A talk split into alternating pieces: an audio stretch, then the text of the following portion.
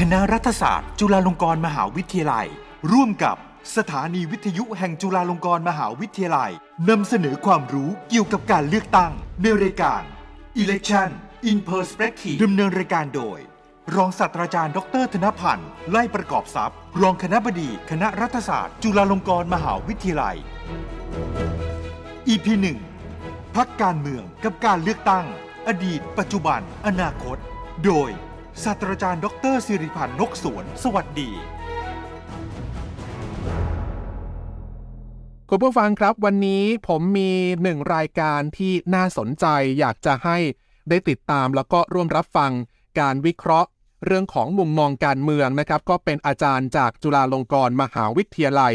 คือต้องบอกว่าวันนี้เนี่ยเป็น EP แรกหรือว่าตอนแรก ที่นำมาเสนอกันนี่นะครับ ก็ถือว่าเป็นประเด็นที่น่าสนใจเลยทีเดียว ชื่อรายการก็คือ Election in Perspective นะครับ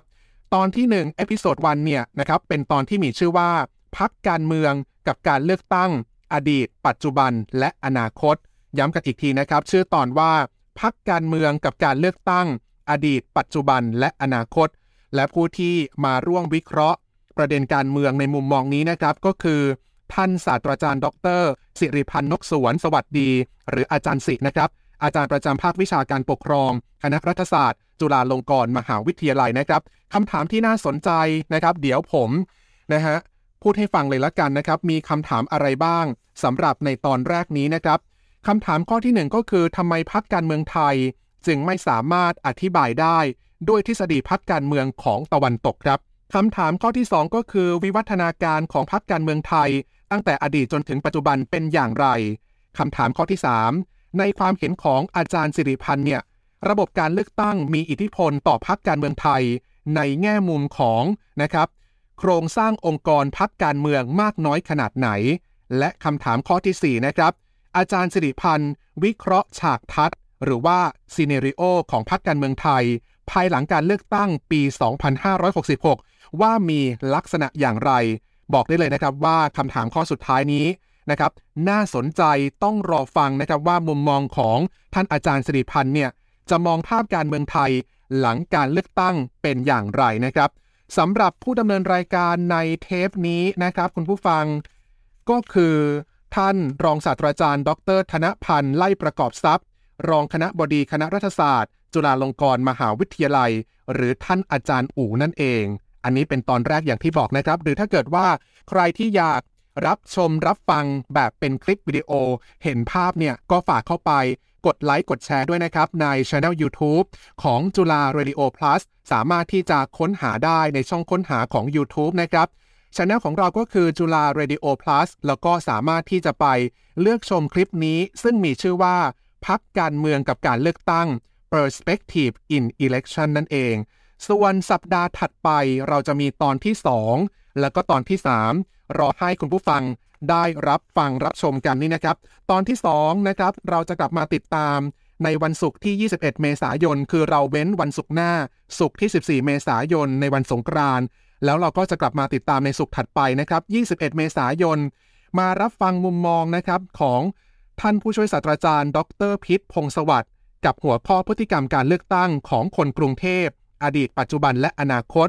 และวันศุกร์ที่ 5 พฤษภาคม เว้นอีกศุกร์หนึ่งก็คือศุกร์ที่ 28 เมษายน 28 เมษายนเนี่ยเราจะคุยกับอาจารย์ชัยยันชัยพรนะครับ จากจุฬาลงกรณ์มหาวิทยาลัยเช่นเดียวกัน ส่วนศุกร์ที่ 5 พฤษภาคมเนี่ยตอนที่ 3 เราจะกลับมารับฟังมุมมอง จากท่านอาจารย์ ผู้ช่วยศาสตราจารย์ ดรภาวินสิริประพานุกูล หัวข้อนโยบายสวัสดิการสังคม กับการเลือกตั้ง อดีต ปัจจุบันและอนาคตนะครับ ก็ต้องขอบคุณนะครับทางฝ่ายส่งเสริมการวิจัย และบริการวิชาการ คณะรัฐศาสตร์ จุฬาลงกรณ์มหาวิทยาลัย ซึ่งร่วมกับสถานีวิทยุแห่งจุฬาลงกรณ์มหาวิทยาลัย หรือว่าจุฬา Radio Plus FM 101.5 MHz นั่นเองนะครับ วันนี้เดี๋ยวผมลากันไปนะครับ กับคลิปคลิปนี้ เรื่องของพักการเมืองกับการเลือกตั้ง อดีต ปัจจุบันและอนาคต กับท่านอาจารย์ สิริพันธ์นกสวนสวัสดี จากคณะรัฐศาสตร์จุฬาลงกรณ์มหาวิทยาลัย สัปดาห์หน้ากลับมาติดตามรับฟังกันได้ใหม่เวลาเดียวกันนี้นะครับ เราจะกลับมาเจอกันศุกร์ที่ 14 เมษายน 2566 สำหรับวันนี้ผมนันทวัฒน์กิ่งนอก พร้อมด้วยทีมงานทุกท่าน ลาคุณผู้ฟังกันไปก่อนนะครับ สวัสดีครับ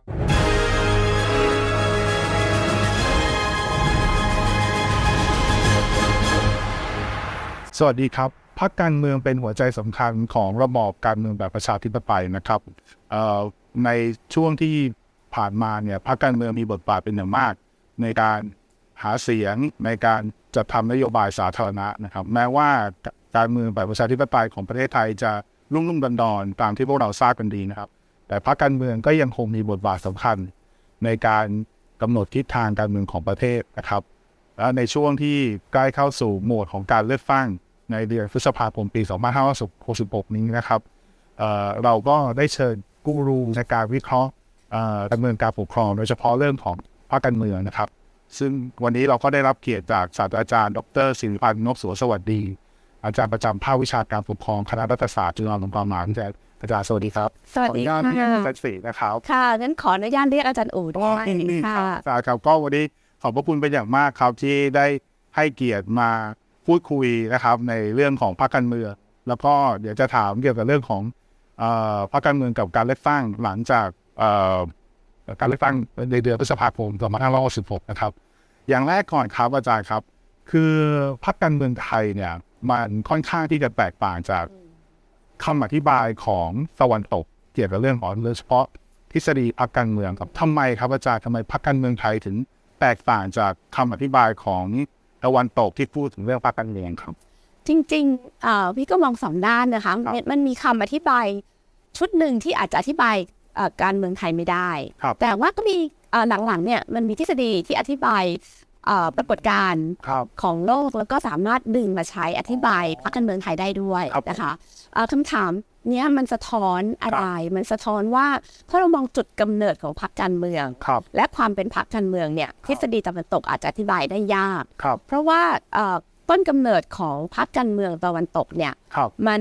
ย้อนกลับไปไกลมากครับนะคะอย่างเช่น ถ้าเราพูดถึงอะเจ้าทฤษฎีอย่างมอริส u ูเวกแชร์ต้องขออนุญาตให้ชื่อภาษาอังกฤษของนักทฤษฎีเหล่านี้ครับเขาก็จะพูดถึงต้นกำเนิดของพรรคที่เป็นแบบพรรคคาดเว่หรือพรรคชนชั้นนำซึ่งมันเกิดขึ้นในสภา แล้วพอตอนหลังเนี่ยมันมีการให้สิทธิ์เลือกตั้งมากขึ้นครับที่เรียกว่า enfranchisement ครับมันก็เกิดพรรคในวิวัฒนาการของสังคมยุโรปนะคะที่มันกลายเป็นพรรคที่เรียกว่า mass party หรือครับพรรคที่เราเรียกว่าพรรคมวลชนครับผมนะคะซึ่งเอ่อลักษณะเนี้ยมันไม่ได้เกิดขึ้นในประวัติศาสตร์ หรือสายทานประวัติศาสตร์ของการเมืองไทยอ๋ออ่าเอ่อสายทานประวัติศาสตร์ของการเมืองตะวันตกเนี่ยครับมันเป็นเรื่องของการค่อย ๆ วิวัฒนาการครับ ของการขับเคลื่อนพลังของสังคม ในการเรียกร้องสิทธิในการเลือกตั้งครับเมื่อสิทธิในการเลือกตั้งขยายครับการรวมตัวเพื่อเรียกร้องผลประโยชน์ของตัวเองก็มากขึ้นอ๋ออย่างเช่นที่บอกว่า no taxation without representation อ่าถ้าคุณจะมาเก็บภาษีฉัน ไม่ให้ฉันมีตัวแทนเนี่ยไม่ได้นะอ๋อครับดังนั้นมันก็เลยเกิดการเป็นรวมตัวเป็นพรรคการเมืองขึ้นอ่าแต่พอมีพรรคการเมืองก็ทำขยายสิทธิเลือกตั้งก็ครับสลับกันไปครับแต่ของไทยเนี่ยเอ่อ สายชาติประวัติศาสตร์ของไทยเนี่ยเอาเราเริ่มที่ครับ2475 เมื่อเปลี่ยนเปลี่ยนแปลงการปกครอง 2476 เนี่ยเรามีการเลือกตั้งแล้วครับนะคะประชาชนส่วนใหญ่มีสิทธิ์เลือกตั้งและอืมเลือกตั้งทางอ้อมครับจะเห็นว่าตอนนั้นเนี่ยยังไม่มีพรรคการเมืองเลยครับอ่าพรรคการเมืองเนี่ยเกิดขึ้นตอน 2489 มีครับพรบพรรคการเมือง 2498 แสดงว่าสิทธิในการเลือกตั้งของเราเนี่ยมาก่อนอ๋อบทบาทของพรรคการเมืองในการเรียกร้อง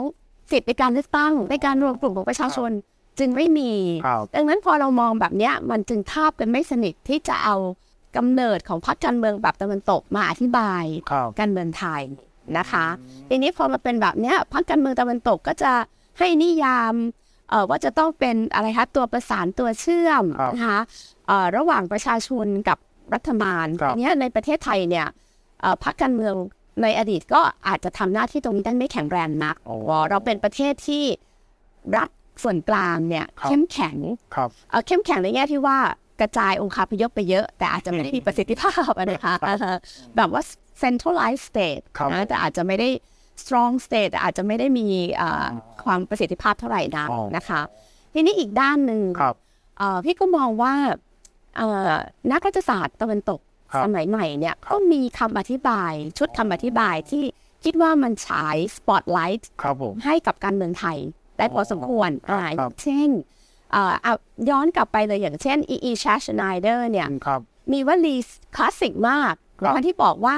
เอ่อประชาธิปไตยสมัยใหม่เนี่ยคิดถึงไม่ได้เลย ถ้าไม่นึกถึงพรรคการเมืองอ่าซึ่งในแง่นี้ก็จริงครับเราอย่างที่อาจารย์อูบอกว่าเรารุ่มรุ่มดอนดอนครุ่รัมบรุ่มดอนดอนก็โดยพรรคการเมืองเองบางทีไม่ได้ทำหน้าที่เป็นตัวแทนของเราด้วย แต่หลักๆแล้วน่ะเรารุ่มรุ่มดอนดอนเพราะเรามีรัฐประหารบ่อยครั้งอ่า พอไม่มีพอมีรัฐประหารเนี่ยจะไม่มีพรรคการเมืองใช่ไหมคะครับเราจะเห็นได้ว่าเนี่ยคือถ้าเราจะอยากเป็นประชาธิปไตยครับมันต้องมีพรรคการเมืองไงครับผมเออเหมือนกับตอนหลังเนี่ยเอ่อพลเอกประวิตยครับยังออกมายอมรับเลยว่าในสนามเลือกตั้งเนี่ยครับเพื่อจะได้เพื่อจะได้ความชอบธรรมทางครัการบเมืองเนี่ยต้องลงแข่งขันอ่านี่ไงคะคือมันก็จะเป็นภาพสะท้อนอะครับว่าเอ่อ ประชาธิปไตยสมัยใหม่ครับจะเกิดขึ้นไม่ได้ครับผมจะ 99.99%ไม่ได้ครับถ้าไม่มีพรรคการเมืองอืมนะคะครับเอ่อหรืออย่างชัชนายเดอร์เองก็เป็นคนบอกเลยว่า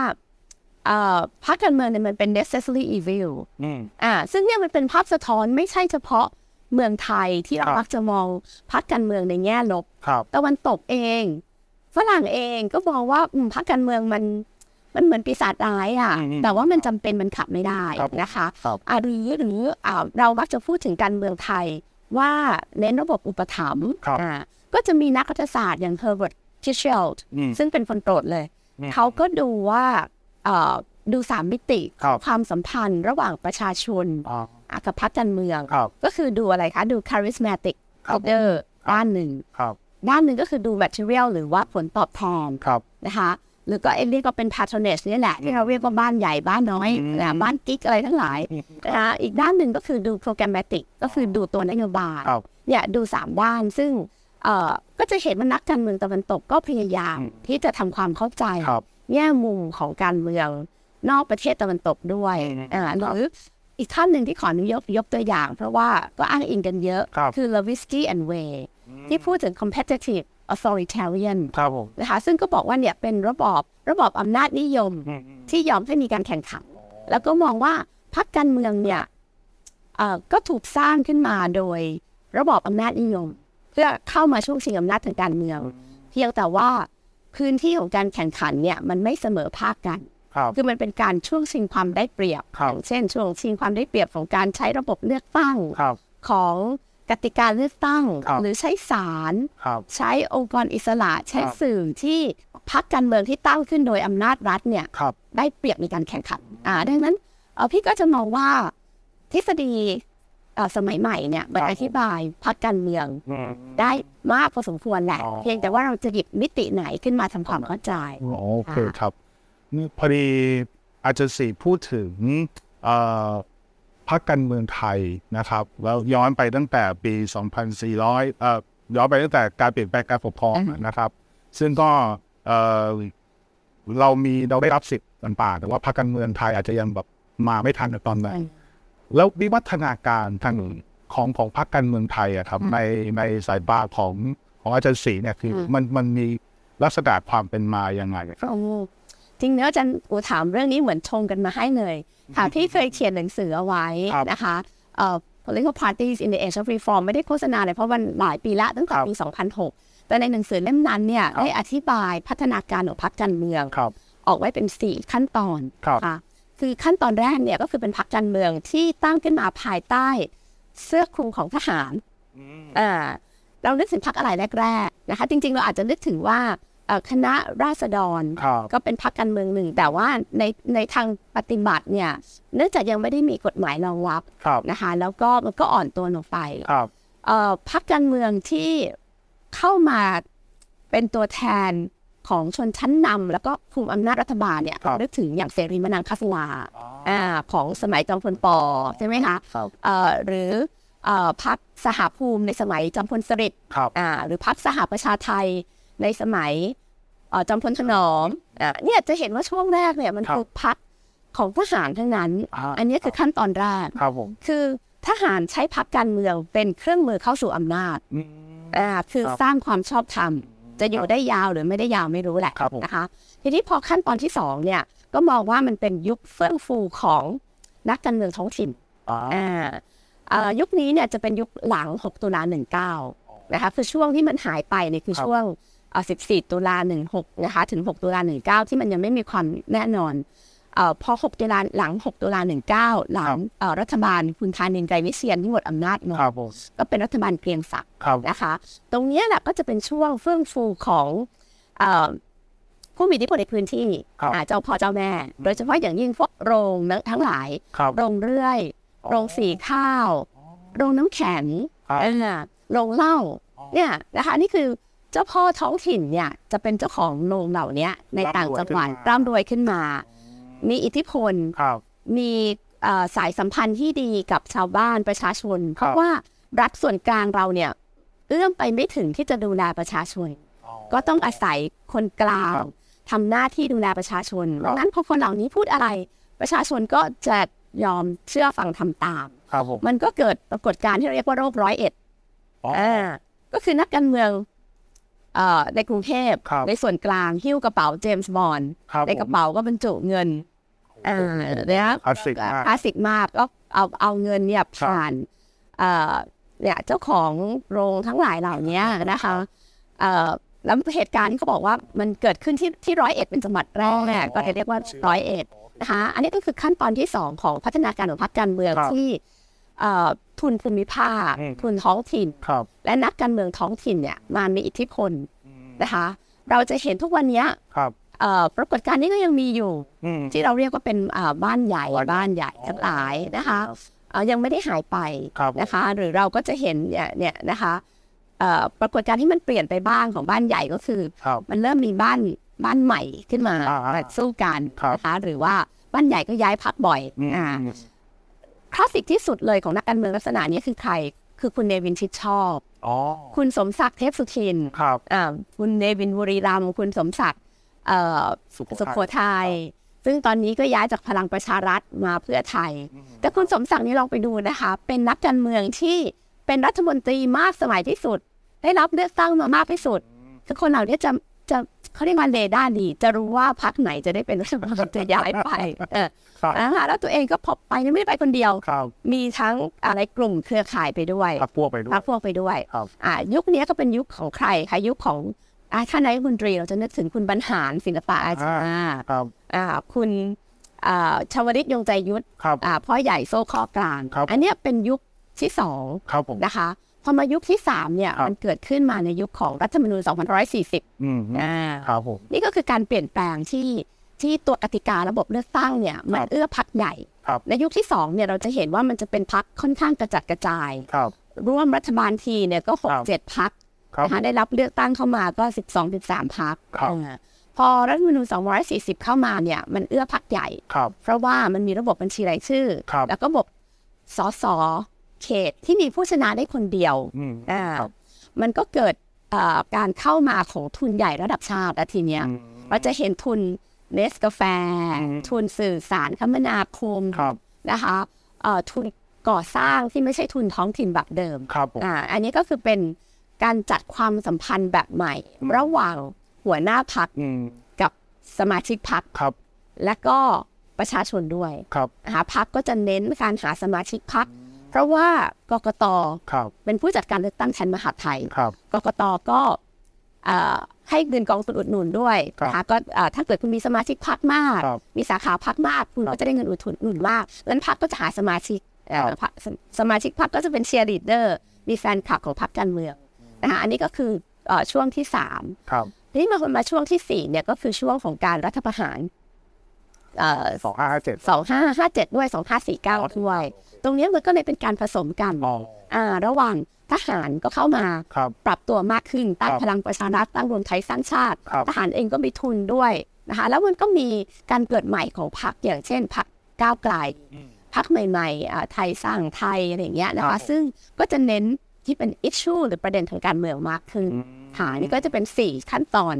กว้างๆของการทำความเข้าใจพรรคการเมืองไทยผมเห็นภาพเลยนะครับว่าว่าวิวัฒนาการของพรรคการเมืองไทยเนี่ยเอ่อจากตั้งแต่ 2475 มาเป็นพรรคทหารเป็นพรรคของทุนท้องถิ่นนะครับ แล้วก็มาเป็น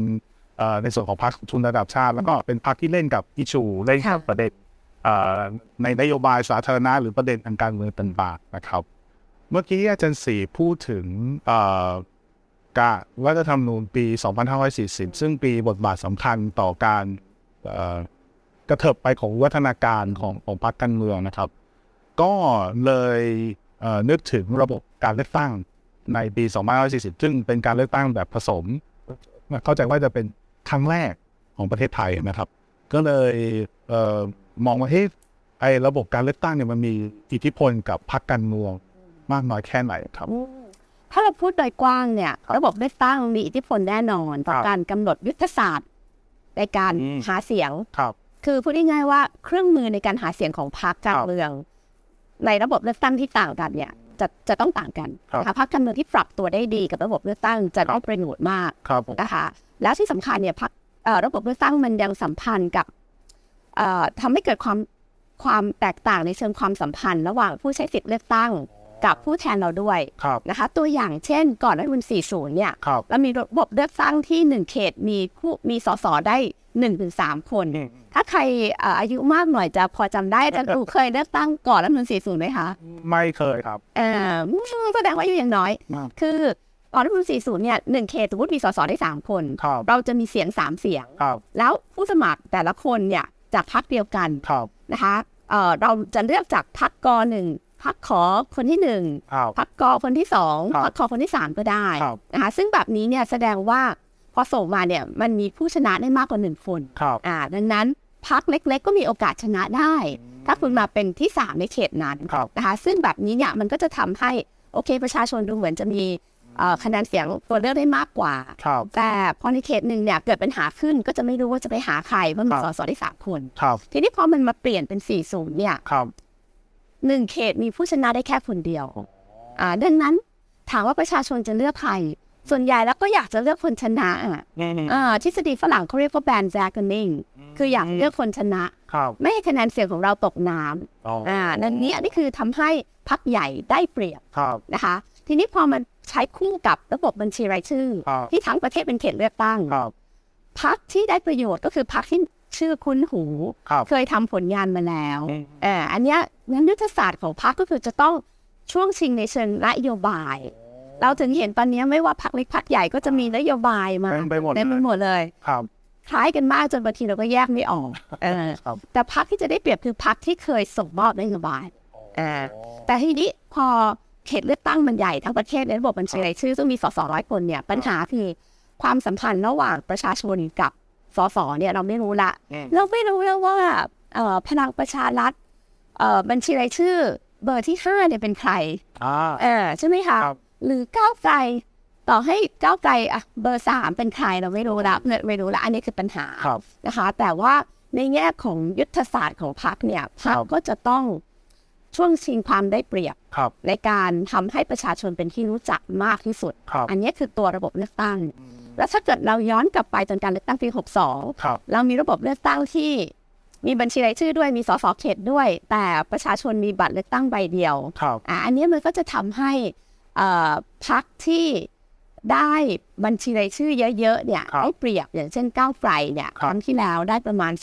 16%ได้บัญชีรายชื่อเอ่อได้บัญชีได้ได้สสพึงมีทั้งหมด 80 ที่นั่งครับทำให้ได้บัญชีรายชื่อไปถึง 50 ที่นั่ง แต่พอครั้งนี้มันเปลี่ยนเนี่ยนะคะมันบัญชีรายชื่อมันเหลือร้อยครับฐานด้วยร้อยเนี่ย ต่อให้ก้าวไกลได้20%มากกว่าเดิมด้วยครับแต่ก้าวไกลก็จะได้บัญชีรายชื่อแค่ประมาณ20ที่นั่ง คือไม่ใช่ว่าพักได้ความนิยมลดลงนะครับแต่ว่าตัวระบบเลือกตั้งมันทำให้สูตรในการคำนวณ คะแนนที่นั่งบัญชีรายชื่อของพรรคเนี่ยจะลดลง แล้วพอต้องมาแข่งในเขตครับซึ่งตอนนี้หลายพักก็แข่งกันในระบบที่เรียกว่าเป็นอะไรคะ มีเจ้าของพื้นที่เดิมอะครับเป็นเจ้าพ่อเจ้าแม่ครับผมโอกาสที่จะชนะสสเขตเนี่ยมันแข่งกันสูง อันเนี้ยก็คือตัวระบบเลือกตั้งมันส่งผลต่อยุทธศาสตร์ของพรรคครับค่ะอ๋อโอเคครับงั้นในช่วงนี้เราก็ทราบดีว่าเราเข้าสู่ในโหมดการเลือกตั้งนะครับเอ่อแน่นอนเราเราจะไม่พูดเรื่องของพรรคการเมืองก็คงไม่ได้ อยากจะให้อาจารย์สี่ช่วยอะไรครับเอ่อเดี๋ยวนี้เขาใช้คำทำนายฉาบพักหน้าของพรรคการเมืองครับ หลังการเลือกตั้งเอ่อ สองห้าหกหกเนี่ยครับว่าพรรคการเมืองจะมีหน้าตาอย่างไรจะเป็นลักษณะระบบพรรคการเมืองจะเป็นอย่างไรครับประการแรกเลยนะคะครับเราพูดถึงระบบพักการเมืองก็คือจำนวนพักการเมืองครับ แล้วก็ความสัมพันธ์ของพักเนี่ยครับ ขอฟันธงประการแรกว่าพักที่ได้รับเลือกตั้งเข้ามา ในครับสภาผู้แทนราษฎรครั้งหน้าเนี่ยจะลดลง คือครั้งที่แล้วเนี่ยต้องถือว่าเป็นมากที่สุดในประวัติศาสตร์การเมืองไทย 24 พักครับเพราะว่ามีพักเล็กถึง 11 12 พักก็ด้วยตัวระบบเลือกตั้งนี่แหละครับแต่ครั้งหน้าเนี่ยพักหนึ่งที่นั่งเนี่ยครับจะหายไปเยอะครับอาจจะไม่ได้หายไปทั้งหมดนะคะ อาจจะได้เข้ามาหนึ่งหรือสองพักนะคะครับแต่ว่าจะไม่มากเท่า 11 พักครับดังนั้นพักร่วมรัฐบาลก็จะลดลงครับเราก็มีพักร่วมรัฐบาลสูงที่สุดอะ19 พักอ่านะคะครั้งหน้าเนี่ยให้ประเมินพักร่วมรัฐบาลอาจจะอยู่แค่ประมาณ 4หรือ5พักครับผมอ่าแล้วพักที่ได้รับเลือกตั้งเข้ามาอาจจะยังสูงอยู่ 11ถึง12พักก็ได้ครับนะคะเพราะถ้าย้อนกลับไปตอนปี 54 ซึ่งใช้ระบบเลือกตั้งคล้ายๆ กันเนี่ยตอนนั้นก็มีพักได้รับเข้ามา 11พักอ๋ออ่านะคะดังนั้นก็อาจจะเป็นตัวเลขใกล้ๆกันครับผมแต่พักร่วมรัฐบาลเนี่ยจะลดลงจาก 19พักแน่นอน อันนี้คือฉากทัดแรกครับผมนะคะฉากทัดที่สองก็คือบทบาทของพักครับนะคะที่จะสัมพันธ์กับประชาชนเนี่ยครับมันจะเข้มข้นขึ้น นะสิ่งที่เราเห็นในช่วงสี่ปีที่ผ่านมาเนี่ครัยบคือเราเห็นการเติบโตของเออภาคประชาสังคมครับที่เข้ามากดดันพักการเมืองครับอย่างเช่นอะไรอย่างเช่น กฎหมายสมรสเท่าเทียมครับมาจากไหนมาจากกลุ่ม LGBTQ ที่เขาเรียกร้องกันไปอย่างยาวครับผม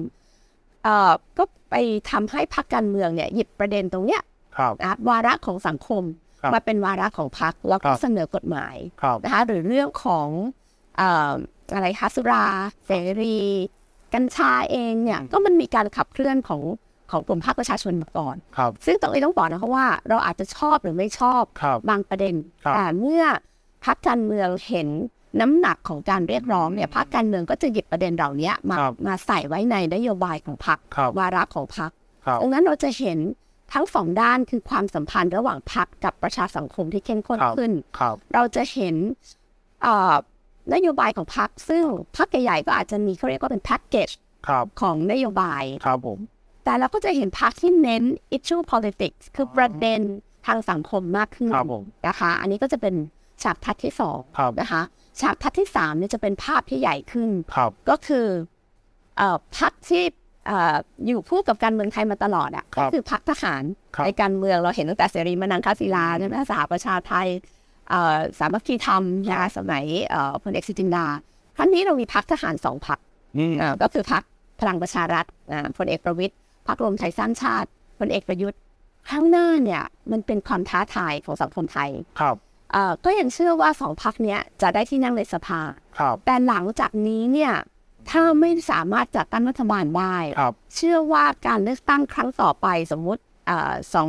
เราเลือกตั้งหกหกใช่ไหมคะครั้งต่อไปก็จะเป็นเจ็ดศูนย์เนี่ยอืมเรายังจะมีพรรคทหารไหมอืมเราจะเห็นการคลี่คลายครับของพรรคการเมืองไทยหลังจากนี้ครับแล้วเราจะเห็นพรรคการเมืองที่มีจุดยืนทางอุดมการณ์ที่ชัดเจนขึ้นครับครับเรามีพรรคเอ่อเอ่อก้าวไกลครับนะคะซึ่งค่อนข้างจะขยับไปทางซ้ายครับเชิญอาการให้สวัสดิการครับผมข้อเรียกร้องทางสังคม เรามีพรรคประชาชาติครับซึ่งเป็นพรร คค่อนค่อนข้างจะท้องถิ่น ครับผม เป็นตัวแทนของคนมุสลิมครับ นะคะเรามีพรรคเอ่อที่เอ่อไม่สนใจเอ่อเอ่ออะไรครับโครงสร้างอำนาจเดิมอย่างอย่างเอ่อเสรีรวมไทยอย่างเงี้ยที่ที่พร้อมจะเอ่อเขย่าครับนะคะประเด็นเอ่อเรื่องของการคอร์รัปชันเป็นต้นดังนั้นเราจะเห็นความหลากหลายของพรรคมากขึ้น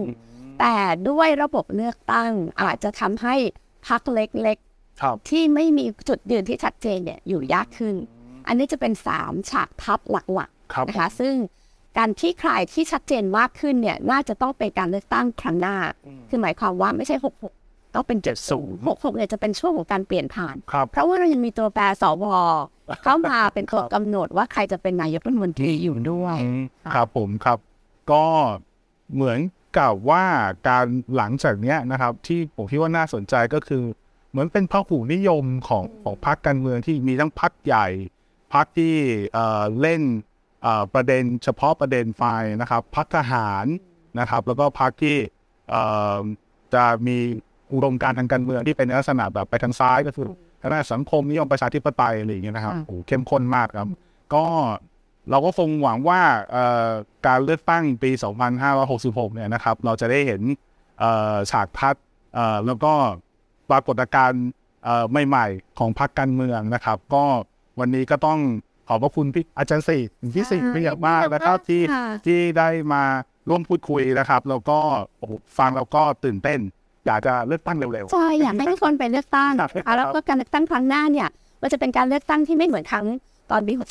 ครับ62ปี62เนี่ยเลือกยังไงเราก็รู้ว่าใครจะเป็นนายก แต่ครั้งเนี้ยเนี่ยครับอะไรก็เกิดขึ้นได้เอานะครับก็การเลือกตั้งนะครับ การเมืองไทยอะไรก็เกิดขึ้นได้นะครับ ก็วันนี้ก็หวังว่าทุกท่านคงจะได้รับเอ่อความรู้นะครับ เกี่ยวกับเรื่องของพรรคการเมือง แล้วก็การเลือกตั้ง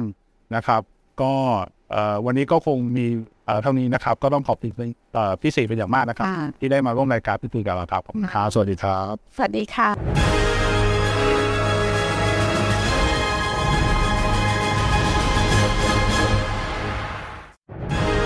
Election in Perspective